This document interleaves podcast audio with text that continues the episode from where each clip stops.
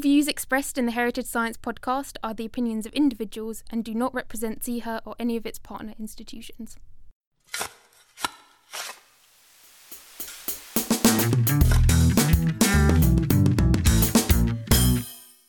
Hello and welcome to episode 5 of the Heritage Science podcast, the show brought to you by students of SEAHA, the Centre for Doctoral Training in Science and Engineering in Arts, Heritage and Archaeology.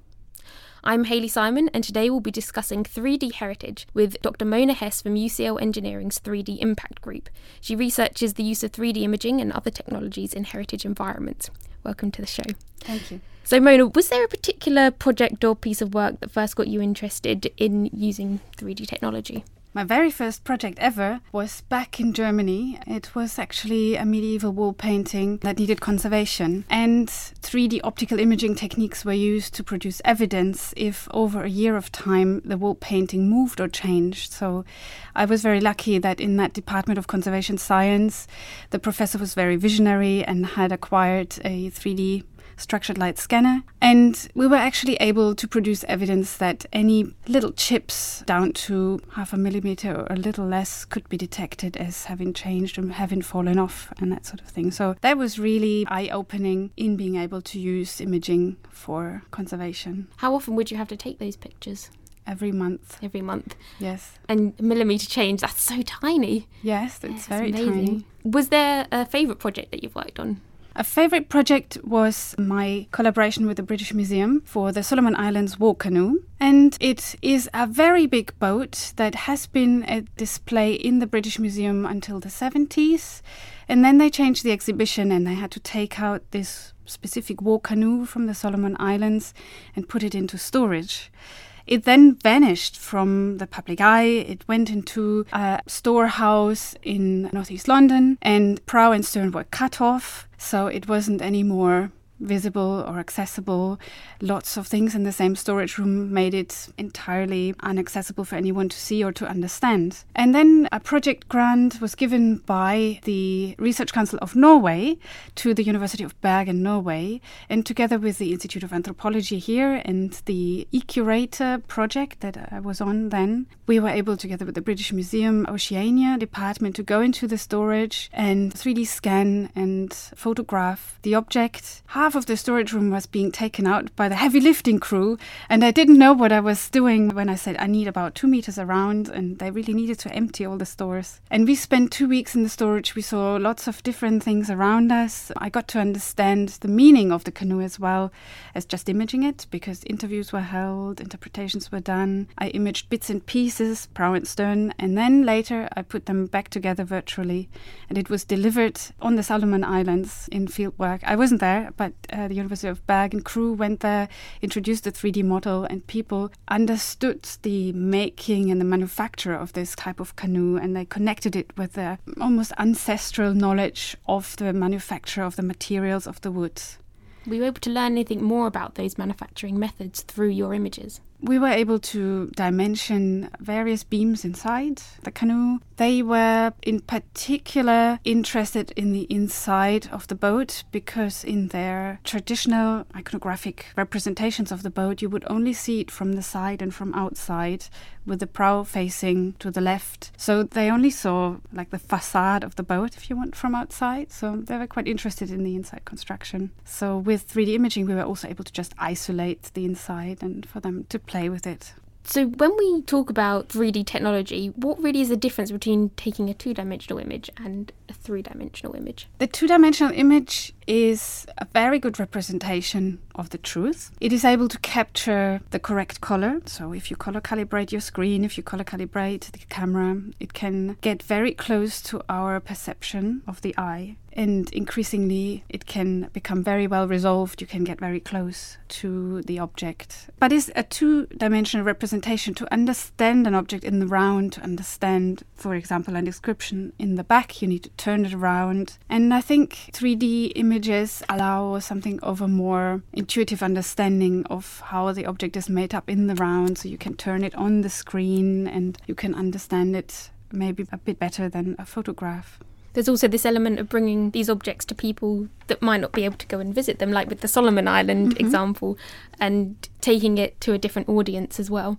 Do you take that into consideration when you're making the model about who the audience is going to be? Do you do a different aspect to your computerized image depending on whether you're dealing with someone who would want to see the inside of the boat or someone more concerned with markings on the outside, say? That's a very important point. You need to be clear on what you want from a 3D image actually before you start the project because it might trigger different technical decisions. You can, yes, then if you have a very high resolution image, very heavy file size, you can then customize it to serve for different purposes. So if I wanted to serve an audience who is looking at collections online, who needed to see an image that is colored and can be turned around and maybe downloaded to be 3D printed off. Then I would prepare a file that has medium to low file size, can be easily viewed with any type of internet connection, and might carry some additional interpretation and links to a museum database, for example. If I wanted to serve a target audience of researchers and conservators who were interested in a particular inscription or in a surface manufacture, I would give them a much higher resolved model. But it would be useful if it was specified before the project starts. Is that normally the case? It is difficult. There is a sort of a moderation, and sometimes you have to probe any of your, I would tend to say, clients, of your researchers with questions to kind of gauge what they really want in the end, what it is that they need. It's not so easy. So, in my research, I have proposed a structure and a, a series of questions that people need to answer before they commission a 3D image. And how long do these scans take to collect? That is very different for every object. I would say if it is a tabletop object, after you have done all your setup, or for example, your cameras, your lighting, or your scanning system, might be as little as half an hour, or as much as with the British Museum, where we did it very detailed, two weeks. And usually the recording itself is the least time. The relation of recording something, photographing something, and to then process it to a final product might be one to three, but can be one to ten. So you might spend quite a lot of time in producing your final output. And yes, it needs to be taken into account when planning a project. And kind of connect to that, when we came into the studio today, you were looking at some of the tripods here that we've got set up. Do you take all of your equipment there, like some really hefty cameras and tripods? How do you negotiate that with these big rooms, as you were saying at the British Museum, where you had to clear all the storage space? So, one of the essential questions on my list is can the object move? If it's a tabletop object, then you would prefer, for example, to take it in a climate controlled room, for example, like we have in the Chadwick building up here at UCL, where we can actually control relative humidity and temperature, and we have a fixed installed scanner that has a known way of performing, and so you bring the object to the scanner if you can. If that isn't possible, there are various ways around it. There are systems that are portable, mobile. So some of them are easier, like a camera bag is easy to transport, and then there are others that are like a people van full of stuff that you have to bring to the museum. And you have there you have to then tell them you know reserve a room you know, close the gallery. So that works. And you need to adapt it for every single object that you might want to do. I find that increasingly photogrammetry or structure from motion, so that's like putting together images from multiple viewpoints around an object, are the technique of choice for creating 3D images. And there I have just started a research project that creates a mobile kit where you can pack everything into one big long trolley. And you bring your own little photo studio to the museum. The idea is, of course, that in the long run, lots of museums will consider taking these 3D images and have an access to this equipment. And they might already have it. If there's a photography department, there might already be a studio where you can just go there and borrow their lights, borrow their tripods in situ, and then do the recording or teach people how to record things. But yes, certainly a nice, cool temperature and humidity controlled room with solid tripods and solid floor, no vibration would be ideal for all sorts of 3D imaging scanners, cameras. Must Yes. be a nightmare working in London there where you've got the underground Yes. shaking everything. Yes. You're starting to see these 3D models coming into museum displays as well. I mean, certainly at the British Museum, which I know we've mentioned quite a lot today, they've got a couple of these where they've incorporated these 3D scans and these interactive displays into their exhibitions. Are you seeing requests for this increasing as well? Yes, very much so. I find it gives you more information about the object itself. So, interactive displays, also just on touch screens in front of an object, are very helpful, I think. And people are increasingly also using other techniques like virtual reality, augmented reality, but these are more on mobile devices. Um, I don't think there are fixed installations in museums quite yet, additional to any sort of almost now regular touch screens. I think we will have much more of this coming up. There is a lot of movement recently in virtual reality headsets being brought out on the market from different commercial companies. And there's also the cheap version, just the cardboard, you know, where you have your phone and you put your phone into the cardboard, and it works pretty well. So it will just enrich the experience if you can have more information than what you just see in the gallery. Lots of these things might be in storage, so there might be objects that complement the collection that you see in the glass case in front of you. And yeah, I'd like to see the experiments going on and hopefully be involved in some of these types of projects. Yeah, it'd be amazing if you have a display and then you've got augmented reality where you can then put yourself in the position where that object would have been maybe back in time as well. And do you do a lot of research looking at how to recreate these scenes with the objects themselves in this augmented reality? I would say that's going beyond my expertise. that is more something like a, well, graphic designer, almost a 3D developer would do. It is entirely possible that if you take an object and send it on loan, that you, and let's imagine it is some altar piece in a church that you go in and record the surrounding of the church in a panoramic image. And then maybe this golden cross is traveling to an exhibition and you can just virtually recreate what you already have in the real world. So I'm interested in capturing the real world. I'm less involved with creating a virtual world that doesn't exist yet. But it is entirely possible. And I mean, just regular gaming does a very good job already in designing 3D worlds that are new to us, that you can immerse yourself. And I think we're not very far in maybe saying, okay, this object is medieval. How would it have looked in the medieval church that is lit only by candles and where the glass wasn't transparent and, and maybe it was a day where the sun was shining through the colored stained glass windows? That's entirely possible. But I'm very much involved with capturing the real world. Mm. So you mentioned that when you're taking these images, very controlled conditions are ideal. Mm-hmm. So when you're trying to recreate different lighting conditions, how do you go about doing that? Like virtual lighting um, positions, there are softwares around where you can play with lighting as if it was a real studio. So you can set ambient lighting, spotlights in different colors from different directions. You can set the surface specularity of the object. That is something that is very difficult to record. So surface sheen or surface gloss on an object will reflect more or less the light of the surrounding. So it gives a different material impression of the surface. So what is the material? Is it polished glass or a mirror, or is it a dull brick like or clay like surface? And you can simulate all of this in graphic software and 3D graphics. So this is computer graphics, really. So, are there some objects that go better to this sort of application than others? I'm glad you asked this. yes, there are some objects that are very difficult to image. I'm tempted to say a nightmare to image. So anything transparent, anything very shiny, anything completely black, anything that is moving. These four categories are difficult. If it's in combination, it's even more difficult.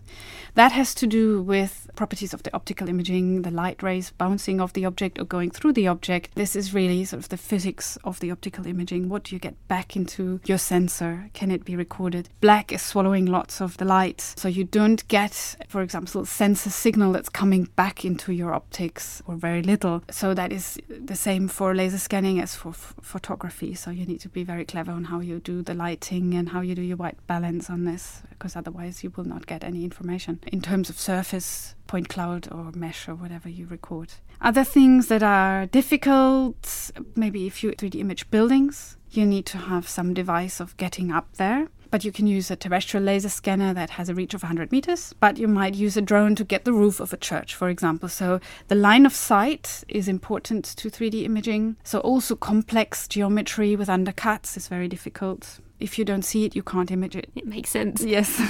so that's things that are hard to image. What's mm-hmm. very good to image? Very good to image plaster casts, things that are solid forms and are not equally in geometry all the way around. I mean, for example, a sphere is difficult to image. If the sphere has, I don't know, some protruding elements, that's better because then it's better to align back and front, for example. Easy to image are also surfaces that have a lot of geometry, so features we call them, or a lot of different colors on them. That also works very well for image processing if you do photogrammetry structure from motion. If there's kind of a print on it or if it's a different color painted, that works very well. Everything that you can step around in a circle and above for example. So that excludes some things that are on the wall because you can't see the back. I think that's what comes to mind right now. When you were talking about going to these big buildings and using drones to scan them, is there a scale? So, what's the smallest thing you can image and what's the biggest thing you can image? You know that they are imaging Mars, right? So they are sending out satellites that have cameras attached. So planets, you can image planets from above. So aerial imaging will produce digital terrain models. So that's big. Small, you can use photogrammetry and stereo photogrammetry, so looking through two cameras to give you a double view in microscopes. That's very small. So you can go down even nanometers and scanning electron microscopy. That's another kind of technology, but they're all also using principles of imaging imaging that are the same as if I'm doing optical surface imaging of an object that's on the tabletop.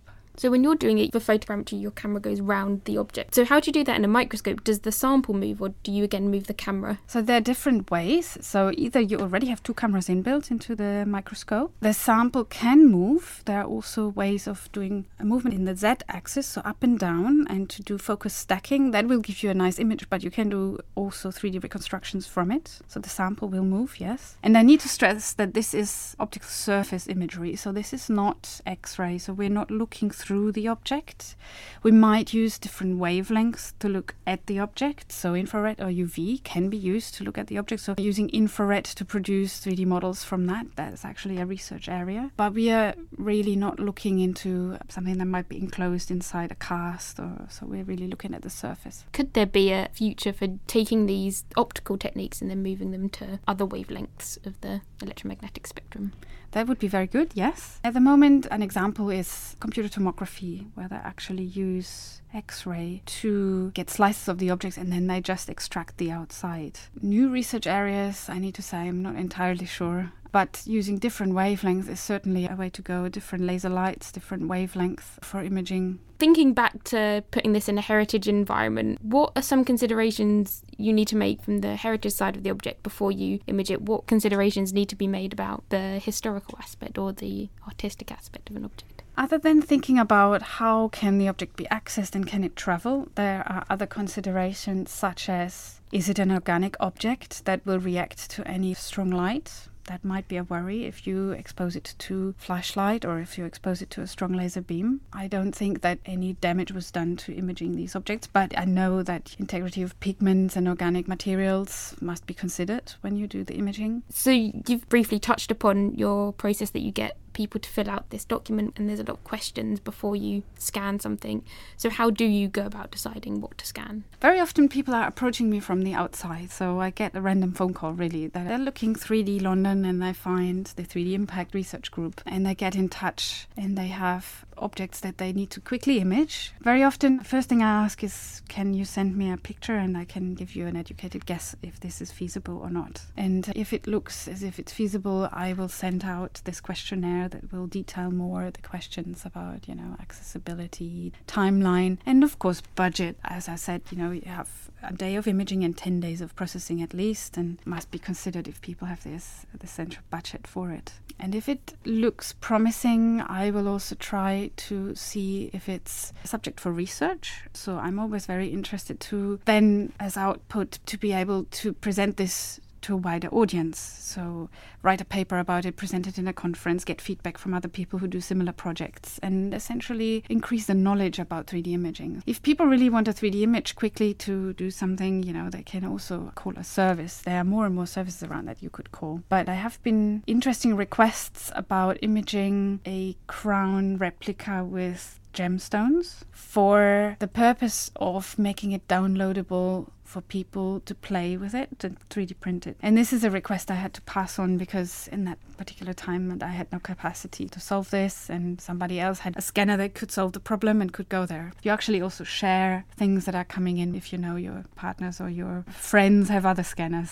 So, this kind of where the technology is moving to couple it with 3D scanning so people can have a replica of these objects Yes, I find this a very interesting area that 3D printing can give you the geometry, but not only the geometry, it could also give you the material impression. For example, a plaster cast, if you print it in gypsum, it's pretty close to the weight and the feel of the plaster cast. There's a level of detail that is lost in the 3D printing from the digital image to the 3D printing, but the surface might be approximately the same, might have approximately the same weight. The 3D printed object might, for example, travel alone in the place of an object that cannot leave a museum, and this has been, in fact, done. You might be able to hand out scaled objects to students, for example, for them to describe the object, to, to see the surface of the object, to understand it in the round. So you can actually use these for teaching. In terms of access, this is really revolutionizing it, and the materials are metal as well, increasingly very expensive, but also very cheap plastic, so you can uh, create things for like a pound. I could definitely see this becoming an interesting tool. So if you're teaching conservation and how to piece something that's in hundreds of pieces and put it back into a 3D object, and you could use that as a teaching tool, 3D scan them and then print them and then use that in conservation studies.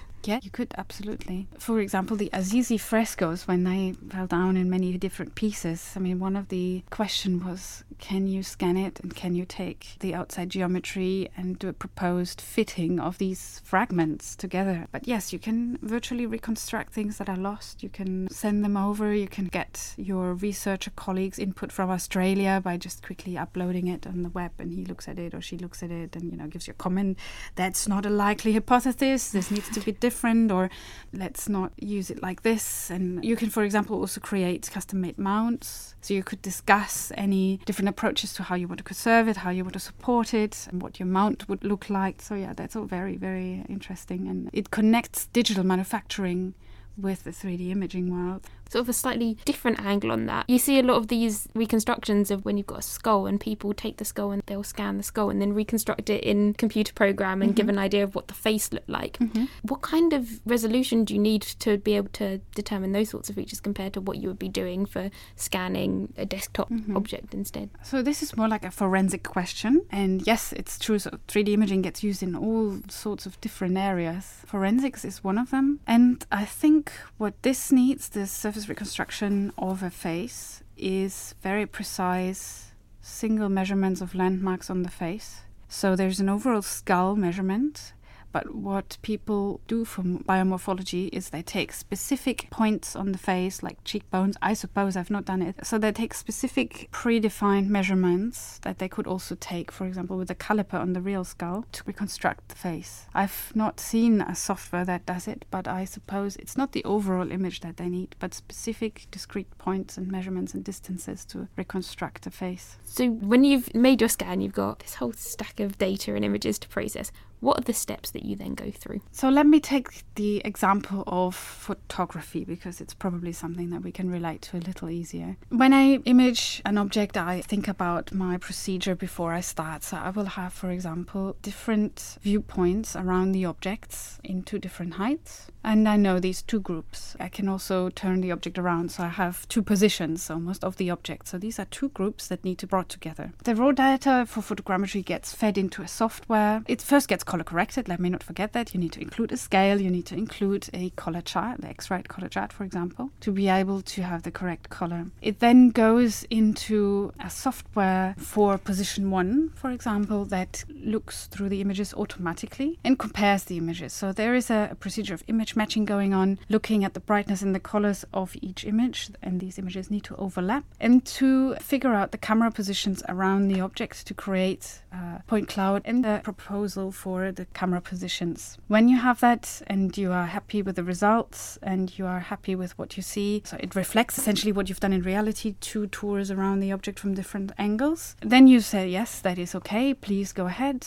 and the software will compute a surface model, which is often a point cloud. So a point cloud is a number of discrete points in space, so x, y, z coordinates, often RGB coordinates in the surface direction. So these point clouds can then be turned into a mesh, so that is a surface model where the dots are connected essentially. You have a closed surface and it has a color that's kind of added on. If you've got two positions, you have to do this twice, and then you have to, often before you create the mesh, you have to merge these two positions to see top and bottom, for example, and then you create a mesh that is your output output for your 3D model. So you get a very dense point cloud, very heavy file size and information. You get the mesh that's usually smaller in point, smaller file size, and then you can also start thinking about do I want to put it on the web? Are there specific export functions that I need for specific things like 3D printing? If you are 3D printing, you export it as an STL. Also, the 3D printer will stall if your object is a gigabyte big, so you need to kind of reduce it to, I don't know, what, 50 megabytes? What do they start at size? Um, well, that's very different for each technology and each software, but they can be as big as like half a gigabyte. And if it's a large object, very intricate surface geometry, and the point cloud is very dense, like every millimeter, every half a millimeter is a lot of information. So you could just output it, and you might need to reduce this mesh, output it as STL, which is like a common file format for 3D printing. Or if you wanted to put it up on the web, you output it as OBJ, which is also a common file format that carries the color. Yes, and usually you amass like folders full of various data variations because, of course, you should be storing each step to keep traceability of the decisions you've made. It's not all mathematical decisions. You, as a person who is using the software, you're making decisions that might alienate the object from the original raw data, the S built scan or the S is object scan. But if you are like closing holes, if you are sort of in painting colors, you are approximating information about the object that isn't in the reality. So it is very similar to the type of decisions you would make if you were conserving an object. In the real world, you're just doing it on the computer, and mm-hmm. then the advantage is you can save it before and save it after yes. and retrace your steps. It's absolutely powerful. The same as in conservation, where it needs to be reversible. I find the same should happen for digital objects objects. And how do you protect against things like file obsolescence? Like these files might not necessarily be readable in the future. Do you need to take steps now to try and overcome that? That is a very difficult topic. There are a series of file formats that seem to prevail throughout the last decade that I've been working with these things. There's a human readable format which is ASCII that's also huge in output. So there's really lines of coordinates and information about the color. That is something that you might be able to input into whatever software you have. But it is true that softwares are being discontinued and you can then only, you know, archive the software version that you have used it with. And so you do both. You try to kind of keep a version of the software somewhere near your files and you, you export it in common file formats and you hopefully do some sort of an indexing to see, you know, where are the files, do some data preservation, and to find a way of annotating all these, I don't know what, 20 files until you get to the one that you upload somewhere is very difficult. So the metadata structure is very difficult. So there are movements towards making this clearer and having vaults to archive these things that are automatically extracting data from the 3D models, but it's still a research area. Where do these get stored at the moment? Is it in the cloud or on a hard drive? It's a good question because if you're a museum and you want to keep the copyright, you don't want to store them in the cloud. You hopefully have a secure server with a backup every night that is storing them somewhere, but this is challenging for museums, very challenging. And I have been working with big museums, and uh, very often they just leave the data with me because they have no space to store it. So at the moment, some things are on the research data server here at UCL to keep large data, and I've got, I think, four terabytes worth of space, and two of which are already occupied with legacy data. It's a lot of data. two, yes. two terabytes. Wow. And so, where do you see this going in the future? I mean, we can certainly be easily teleported to places if we're putting on a headset, for example. So we can put on this cheap cardboard solution and put in headphones. So we are already in a virtual world. The only thing you need to do is kind of keep it there or have a strap around your head. So that's the cheapest version with your own phone. Then there are professional solutions where you have a bigger technical thing. And you still have to hold something in your hands to um, navigate within these worlds. So, I mean, the HTC Vive is getting pretty close to what you would see as an immersion because you put on your headphone, you put on your goggles, you have the reverb in different spaces. You can model the reverb of the sound and really very much transports you to places. And you can navigate by using these hand controllers, you're clicking, you're still clicking. So, where I think it's going or should be going is have some intuitive navigation. So, you could kind of grab something with your hand and you would actually grab it in your virtual world and bring it closer to your eye and look at it. So, a more intuitive immersion of all this. And I think these sensors are just coming up. I think this is all quite in development right now. So, certainly, your virtual reality immersion into a different space and, and where you bring together a landscape. I think you said this earlier, and I think, for example, a 3 scan of a landscape as it is now and then maybe change into a computer generated image of what it was then in connection with these objects that you find sort of in the museum in a case, but in context of their original now and then appearance would be nice. It's all very exciting. So maybe also chamber you could put in some smell, right? I mean there are haptic interfaces like gloves, but I think I'd like it to be just the hands. Oh, it sounds amazing. I can't wait to see what the future holds for this technology. Unfortunately, that's all we've got time for, but thank you very much, Mona. It's been absolutely fascinating.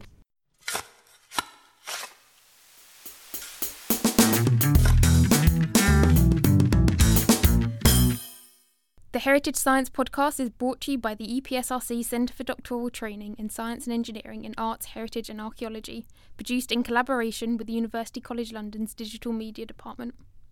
If you have any comments or suggestions about the show, contact us via Twitter at SeaHaCDT, that's S E A H A C D T, or using the hashtag HSPodcast. Alternatively, please email us using the address seaha-manager at ucl.ac.uk or through the website www.seaha-cdt.ac.uk.